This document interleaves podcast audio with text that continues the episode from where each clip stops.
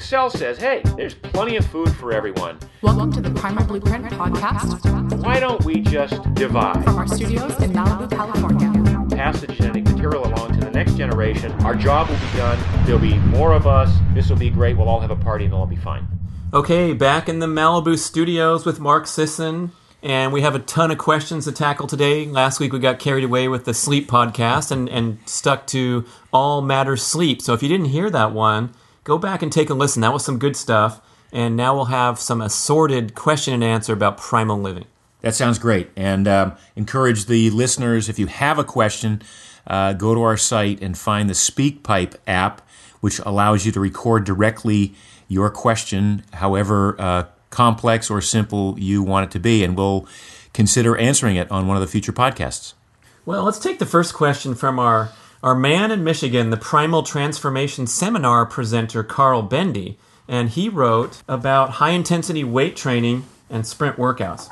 And he says, Mark, on Mark's Daily Apple and in your books, you mention using carbs like fruit, sweet potatoes, quinoa, etc., to refuel the muscle cells if you're an athlete. Then, to some contradiction, we hear how primal gets us adapted so we become efficient at utilizing fat or ketones for fuel and lessen our dependence on carbs. So, if someone is maintaining a low carb, ketogenic, below 50 grams per day diet to optimize fat loss and has become fat adapted, is there still a requirement for these additional carbs post workout? And is there a downside to not carb refueling after these types of glycolytic exercises? Very interesting question and full of nuances. So, if you are somebody who's doing a lot of glycolytic work, even if you are fat adapted and ketone adapted, if you're doing a lot of glycolytic work, say you're doing um, metabolic conditioning type workouts, Metcon workouts at CrossFit on a regular basis, three days on, one day off, you probably need to replenish glycogen supplies on a daily basis. You probably need to top off the glycogen in the muscles, and the best time to do that would be the evening. And it doesn't mean 350 grams of carbs, it might mean 200 grams, 225, 250 grams of, of safe starches in the form of, uh, again, what he mentioned, the quinoa, the sweet potatoes, you know, whatever, even the super starch, the, the um, high molecular weight glucose polymers.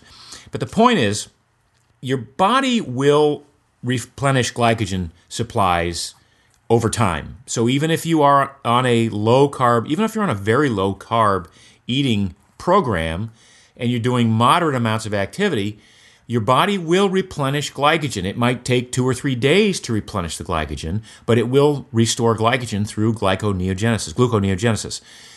So the question then becomes how I apply this technology to my training. If I want to train hard every day, I probably have to top off the glycogen stores every day. If, take for instance, in my case, I don't train hard every day, and I do that with a very real intent. I don't want to train hard every day. I want to train hard enough on the days that I do train hard that I couldn't possibly replicate that same training the next day. In other words, I want to do the kind of put the put my muscles through the kind of stresses that it takes 48 hours or 72 hours to fully re- recover from.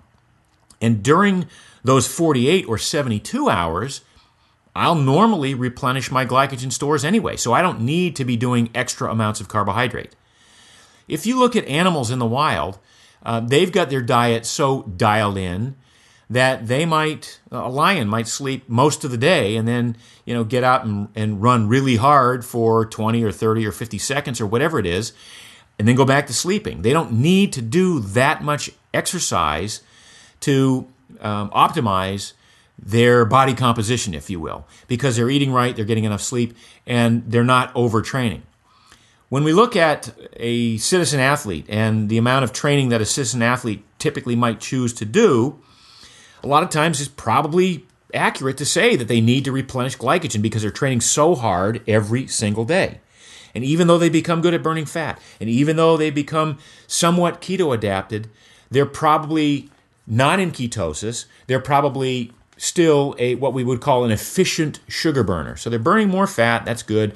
They're decreasing their body's total reliance on sugar or carbohydrate in these events that they're doing or in this type of training that they're doing but there still is that kind of requirement that they restore the glycogen on a day to day or night to night basis. Again, it doesn't take much to do that. It's not 700 grams of carbs, it's not some inordinate amount of carbs. It doesn't take much because if you're doing this glycolytic work, you probably aren't going for an hour and a half, two hours hard every day. You just couldn't do that. You couldn't recover in time. It's an, it's enough. There's enough uh, variables here that we can fill a book, which is what I'm working on right now on on how strategically to plan your intake or not of carbohydrates in order to replenish or not the glycogen that you've that you've exhausted during that day's workout. The Primal Endurance is the book you're talking about. Yes. And I think there's a problem that we've talked about before and identified when you drift into that chronic pattern where your appetite seems to get out of whack. I remember it's been a long time since I've been chronically training triathlon, but when you're in that chronic pattern and training so much that your appetite goes beyond your replenishing needs, and then what we see on the starting line of even an Ironman distance race or marathon are folks with excess body fat despite a huge training regimen. Yeah, that's the nature of the um, uh, of the chronic cardio paradigm, which is to assume that you need to put in a lot of miles in order to become good at what you're doing, uh, that you need to spend a lot of time at high heart rates. But the, one of the effects of that is you're burning a lot of sugar. You're not really training your body to become really good at accessing stored body fat and using that fat for fuel. You're just continuously promoting this this carbohydrate burning or this sugar burning paradigm, which leaves you at the end of a workout exhausted and hungry. And then the brain kicks in and says, "Look, if this clown's going to try this again tomorrow, I'm going to have to eat a lot of carbohydrates tonight in order to fuel that." And in fact, I'll probably choose to eat more carbohydrates than I need in order to uh, to offset that that fuel loss that I had today. And over time, that's where we see people hanging on to the ba- the, the body weight. They're unable to burn off the fat. Uh, in fact, some people actually gain weight. I mean, I, I, this is a comment I hear quite frequently about people who engage in the startup phase of an endurance training program. Is that I'm doing a lot of miles and I'm gaining weight. What's going on? How how am I, how come I'm not burning off all that fuel? Well, you haven't taught yourself to become efficient. You haven't created that metabolic flexibility that allows you to access your stored body fat, that allows you to use ketones instead of glucose to fuel your brain, and that unburdens your brain of having to take in a lot of sugar just to keep it running all the time.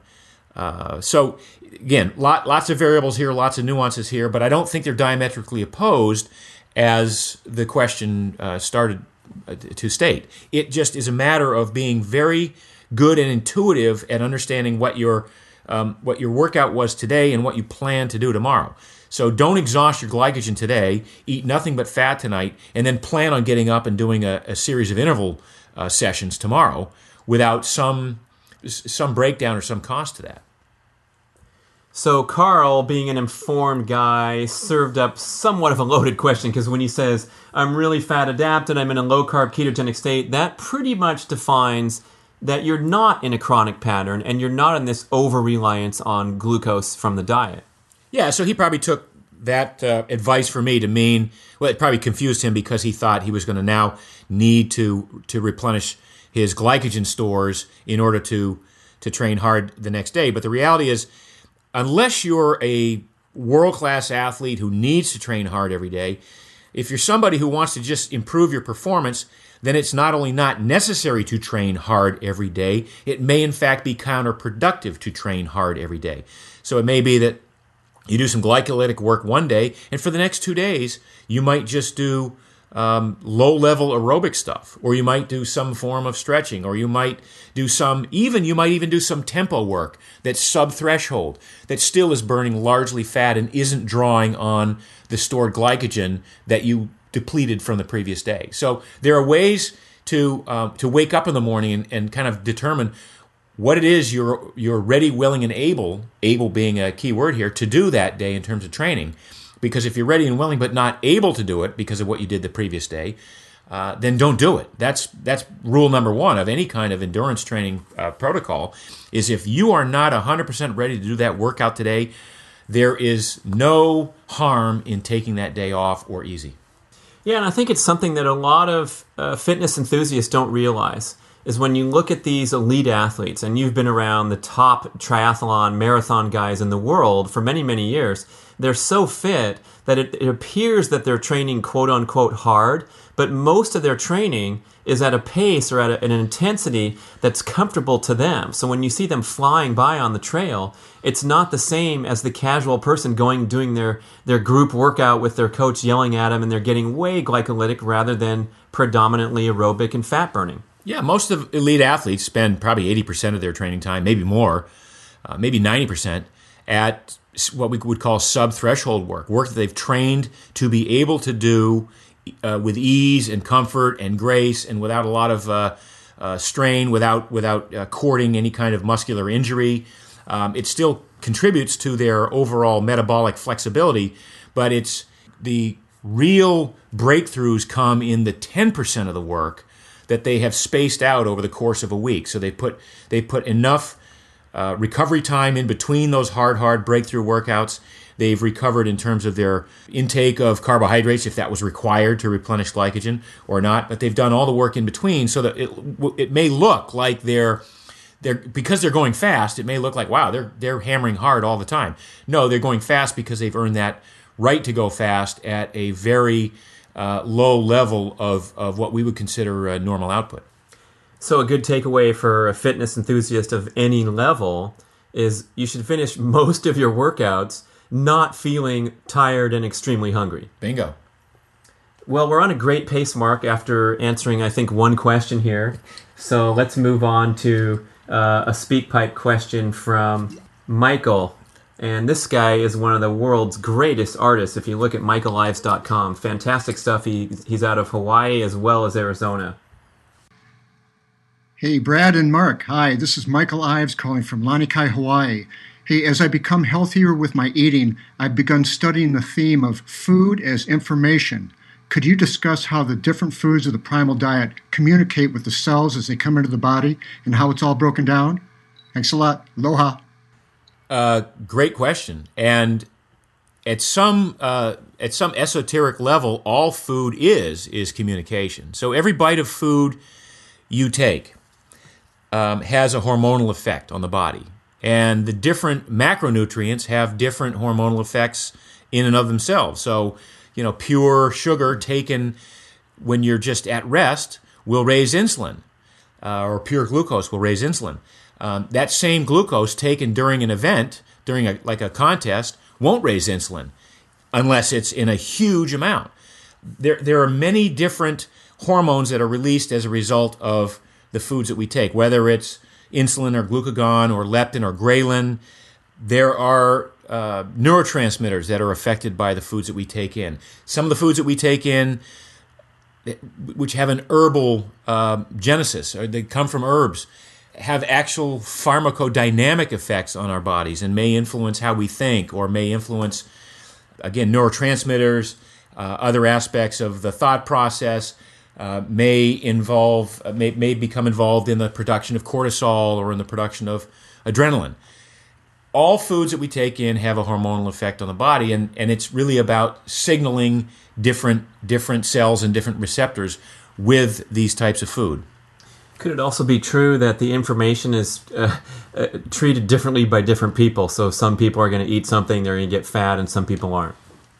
Yeah, I mean, if you've if you've altered how the cells receive the information, uh, that's probably the main issue with, for instance, uh, type two diabetes. You've got cells that are that are not sensitive to the signaling that's put out by the insulin that was uh, increased by the amount of glucose that you took in in whatever bite of food or whatever amount of food uh, meal that you were consuming.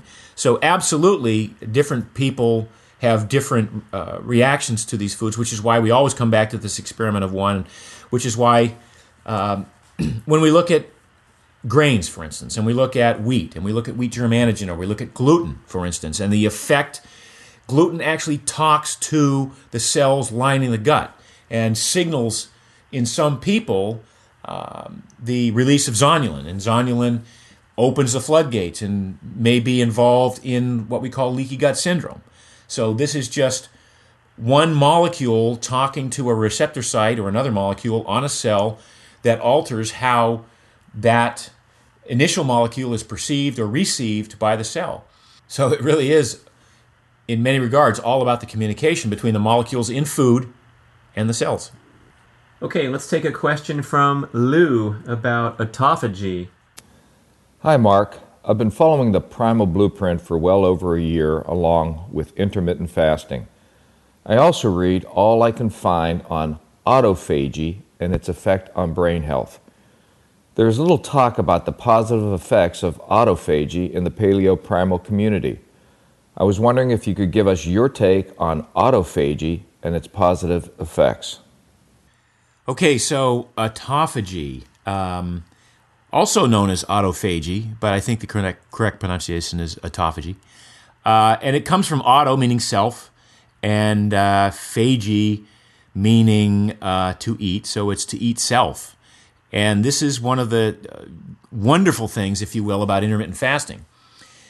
When you uh, deprive a cell of nutrients, uh, the cell has a couple of options, and, and one of those is to say, hey, this is time to do some house cleaning. Maybe we'll, uh, we'll look at some damaged proteins or we'll look at some damaged fats.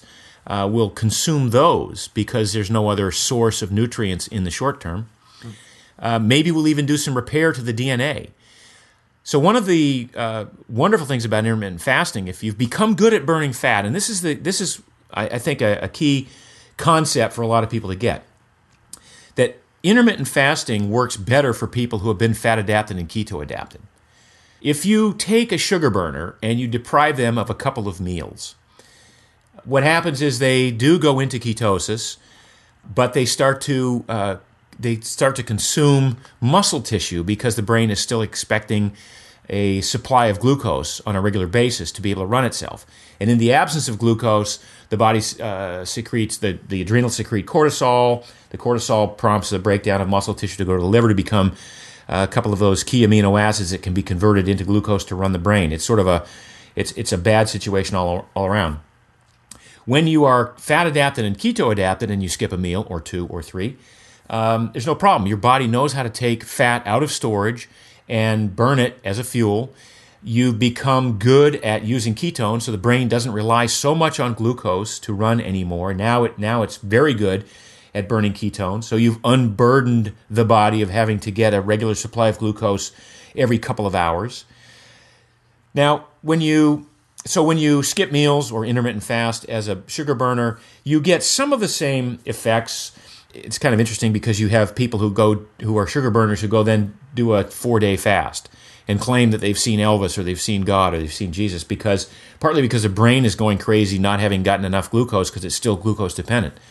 Kind of interesting to me that you would so you'd still see some some benefits from the intermittent fasting. Now, from the point of view of a cell, a cell is sitting there and it needs nutrients to live. And by the way, the job of a cell is to divide into two. The job of an organism is to pass the genetic material along to the next generation. So, from the point of view of a cell that's surrounded by a lot of different nutrients, particularly glucose, the cell says, hey, there's plenty of food for everyone. Why don't we just divide? Why don't we just take advantage of this this um, plethora of food, this glut of, of um, nutrients around us. We can divide, we can pass, we can do our job, pass the genetic material along to the next generation. Our job will be done. There'll be more of us. This will be great. We'll all have a party and it'll all be fine.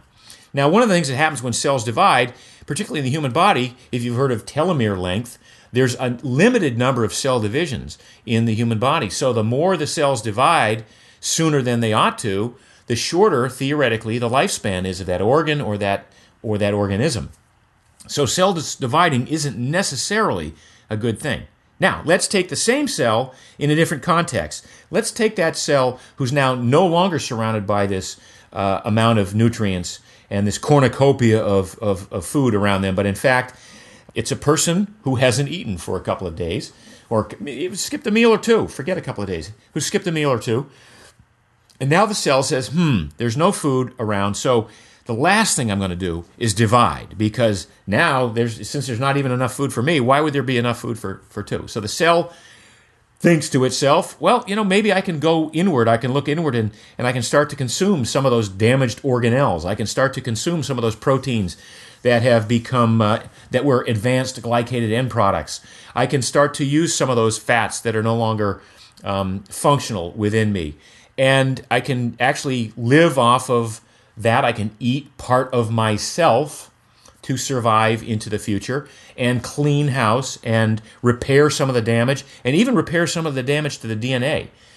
So that's really one of the one of those um, exciting aspects of intermittent fasting that not a lot of people talk about, but is certainly there for people to to tap into as a as an anti-aging strategy or as a life strategy. That if you can actually prevent the cells from dividing before it's their time, theoretically you will live longer. Why is it the cell's job to divide? Why is that their purpose? Well, it's the purpose. this this goes back to some concept that's uh, very deep in in uh, philosophical discussions, and that is the nature of humans and the realization, at least from a primal point of view, that we are no more or less than this bizarre permutation of hundreds of millions of years of evolution, um, billions, in fact, if you go back to the original cells, where two strands of RNA in the primordial ooze had a propensity to replicate.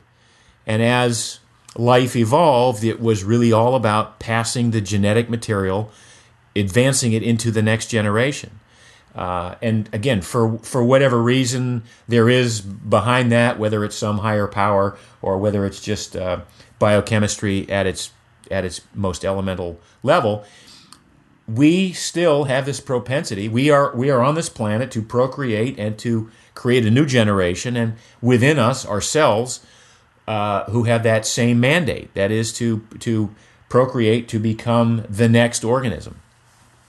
Let's hear from Samuel in Austria. Hi, my name is Samuel Scheiche from Austria and Europe. My question is about ketosis. I read that the brain needs about four days to utilize ketones efficiently as an alternative fuel, and I'm now wondering if it also expresses the required enzymes for that, also if you go in and out of ketosis on a daily basis, with for example MCT or coconut oil as a support. Yeah, so the body can burn ketones throughout. Um, cardiac muscle, skeletal muscle do very well on ketones. The brain happens to do very well on ketones, uh, but rarely has the opportunity because most of uh, normal living in this day and age provides so much glucose that the brain hasn't yet developed the metabolic machinery to burn ketones. Uh, it, it works very nicely on glucose until the point that you withhold glucose. And when we talk about going into ketosis and we talk about becoming fat burning uh, beasts and becoming keto adapted, that's the point at which we start restricting the amount of glucose we take in and forcing the brain and the rest of the body to build the metabolic machinery to use the ketones. Now, that doesn't happen overnight, and in many cases, it doesn't happen in three or four days. It might take a week or two for some people. But the reality is, over time, there is an upregulation of the genes involved in manufacturing these enzymes that are so efficient at burning ketones.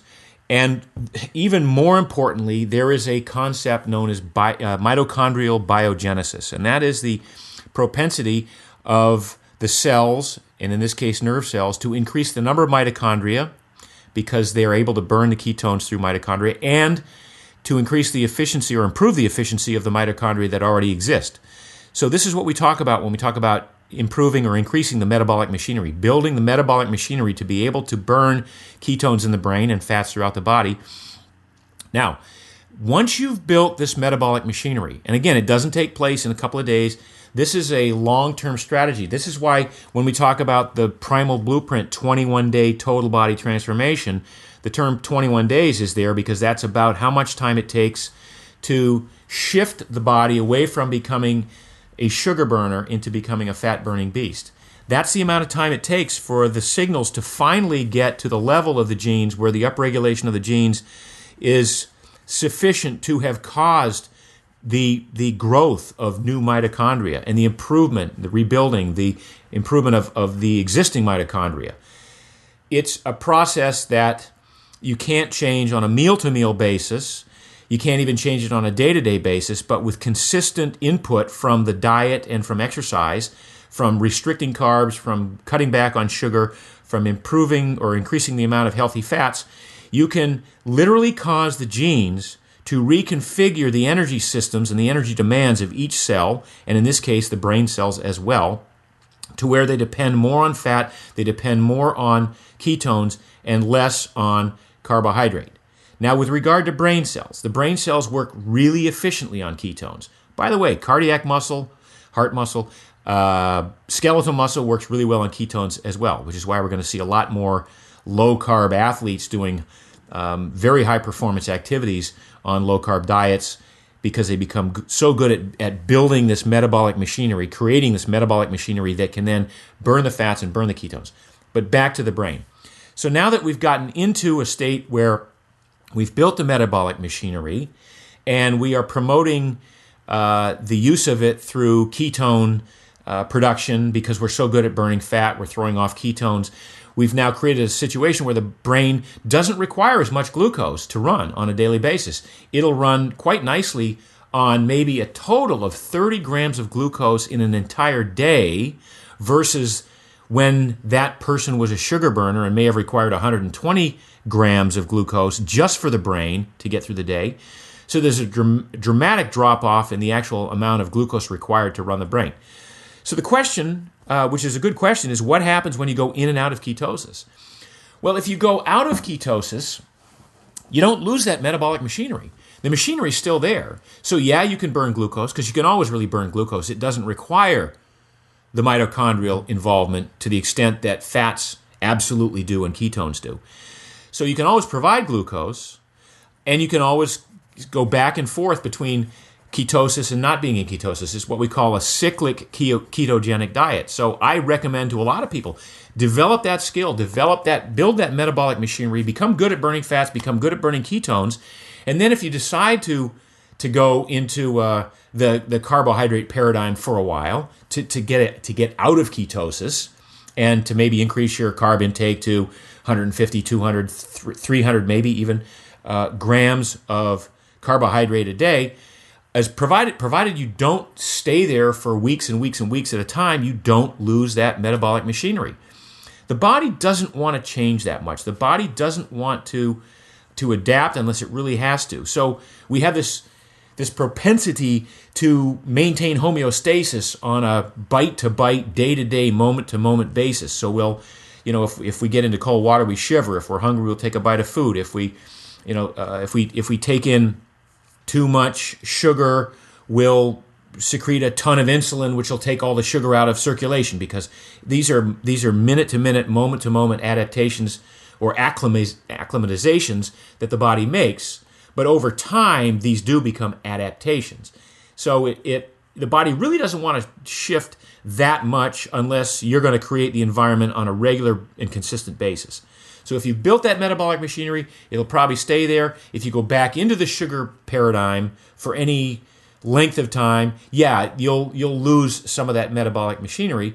But you know, it's like we have muscle memory. If you train hard for a long period of time and then you don't train for a while, it's a whole lot easier to get back to that strength that you once had because you, you because you created it in the first place.